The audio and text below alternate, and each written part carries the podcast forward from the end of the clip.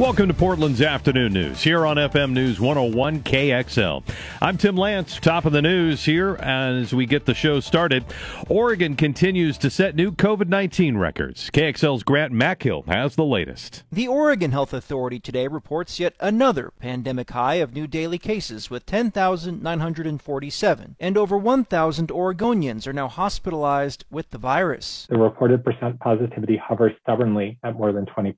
COVID 19 hospitalizations hospitalizations had risen sharply in recent days. Yesterday, OHA reported 60 new hospitalizations, and since Monday alone, there are 152 new hospitalizations. But state epidemiologist Dr. Dean Sidelinger says there is light at the end of the tunnel. The recent modeling suggests cases could peak within the next week, with hospitalization peaking in the following weeks. Grant McHill, FM News 101. Also, this afternoon, we have learned six schools in the Portland Public School District will reopen for in person learning next week. Alliance High School at Meek, Faubion Pre K through 8 School, Franklin High School, Ockley Green Middle School, and Roosevelt High School will all reopen on Monday, while Alliance High School at Kenton is going to reopen on Tuesday. However, George, Harriet Tubman, and Kellogg Middle Schools are all extending temporary distance learning through Tuesday, February the 1st. Today, Washington State's new online portal to order free at home COVID 19 tests is live. Households can order up to five tests for free, one test kit per household.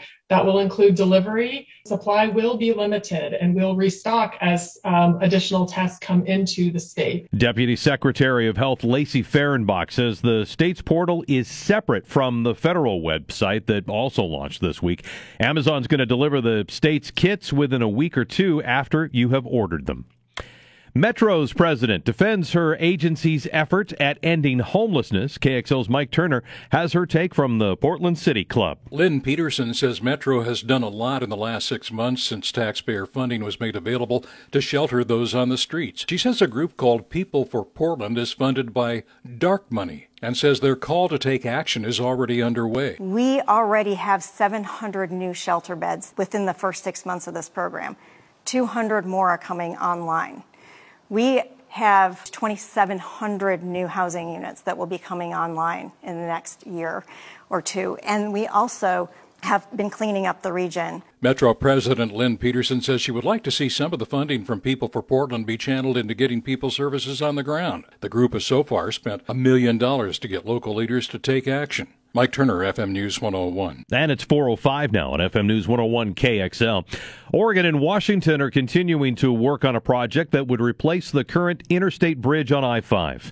KXL's John Eric Smith has the update. If you've been wondering what a new interstate bridge might look like, the Bridge Replacement Project can help you out. They showed off a couple of images during a meeting this week. Those pictures were produced to show the impacts that new construction could have to downtown Vancouver. Program Administrator Greg Johnson wanted to remind people in the meeting that this project goes beyond Portland and Vancouver. But also a regional and a statewide uh, program that impacts a lot of different lives in a lot of different communities.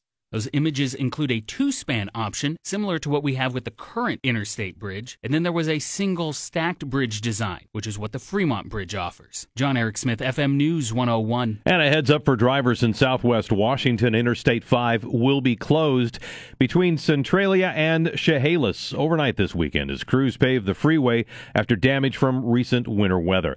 Northbound lanes closed tonight at 8 o'clock for 12 hours with traffic detoured at exit 82. Southbound will be reduced to one lane prior to milepost 76, and several ramps also are going to be closed. 409 on FM News 101 KXL. Just over one year as Commander in Chief, and President Biden may be trying to make a change in some of the ways that he acts. We get more from KXL's Brett Reckamp. Our political analyst, Dr. Jim Moore from Pacific University, says with decades spent in the Senate, it's not surprising or unusual that the president believes he needs to adopt a different mindset. He's the head of the executive branch, not part of the legislative branch. He has acknowledged that he's acting too much like a senator. He needs to act more like a president. So we've heard him being very active in his speeches and coming out and, and slamming the Republicans and basically acting presidential. Watch for that character to come through more. I don't know how effective it'll be, but it'll be a change what we're seeing from the White House. Dr. Moore says President Biden is coming off a series of losses in Congress and is also dealing with his lowest approval rating, near 43%, according to the latest AP poll. But Moore does note that President Trump, after one year of his presidency, set the all time record low at 39%. Brett Reckamp, FM News 101. Thanks, Brett. I'm Tim Lance here on Portland's Afternoon News, 410 on FM News 101 KXL. Coming up at 416, change is coming to the candy aisle. Who are you two? Just a couple of good-looking M&Ms. Wow, isn't it great you guys dropped in? Yep, and then it's the five things you need to know today at 419, including a CDC update on the Omicron surge. Those who remain unvaccinated are at significantly higher risk for infection and severe COVID 19 disease. The rest of their report also comes in at number one. Stay connected to Portland's Afternoon News here on FM News 101 KXL. Thanks for spending some of your Friday with us here on Portland's Afternoon News. I'm Tim Lance on FM News 101 KXL. So, since it's 2022, the Mars Company apparently wants candy to be more inclusive. That's their word, and that's why they're announcing the redesign of their iconic M&M characters. Zach's over in the newsroom. Have you heard this story today? Uh, sadly, I have. All right. Well, anyway, they say that uh, these characters now will fit better into a more dynamic and progressive world. As a private business, we can think long term. It's about what is good for the future, what's the right decision for the future, not about what's the right decision for the next quarter. Okay, so that's that's corporate speak. Did that confuse you at all? Yeah, it was nothing. That was nothingness. It's like talking to a football coach or something. okay. All right. So let's explain exactly what this means. Okay. Uh, the green M&M, for example, is going to trade in her go-go boots for sneakers. Of course. And she's going to have what Mars company executives call a more cool and laid-back look. Also, I don't know if you knew this, but there's this feminine rivalry between green and brown. I did not know this. Yes. and and they've been a little catty with each other. Well, they're not going to do that so much anymore. They're going to Oh. kind of be supportive of each other.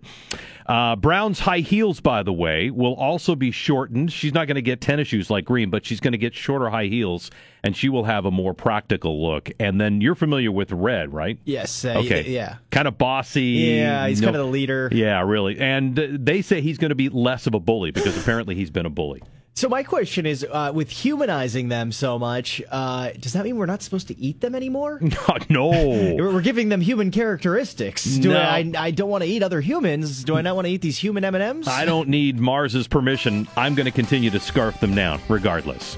Time now for the five things you need to know today. Brought to you by Mayton Real Estate. Luxury service, exceptional results. Mayton Real Estate. Number five. The new Tiger King inspired series is almost here. Peacock released the first teaser of Joe versus Carole earlier this week. That show is set to premiere on March the 3rd. Number four. The FBI, meantime, is saying Brian Laundrie claimed responsibility for killing Gabby Petito.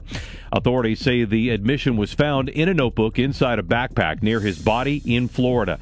The 20 year old Petito was found dead in September, and Laundrie was found dead weeks later from a self inflicted gunshot wound. Number three. The White House is again warning Moscow there will be swift and severe consequences, including harsh economic sanctions, if Russia invades neighboring Ukraine.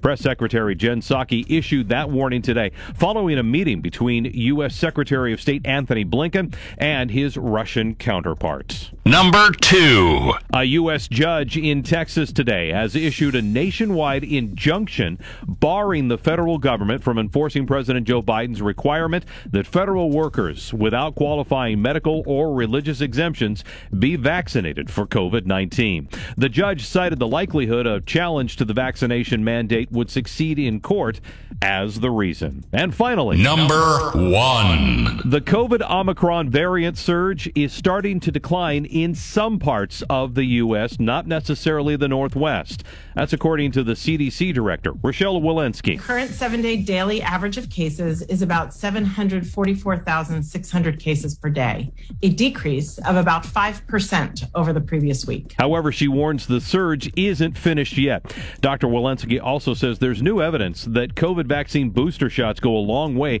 toward keeping you out of the hospital if you do get the Omicron variant. And those are the five things you need to know today.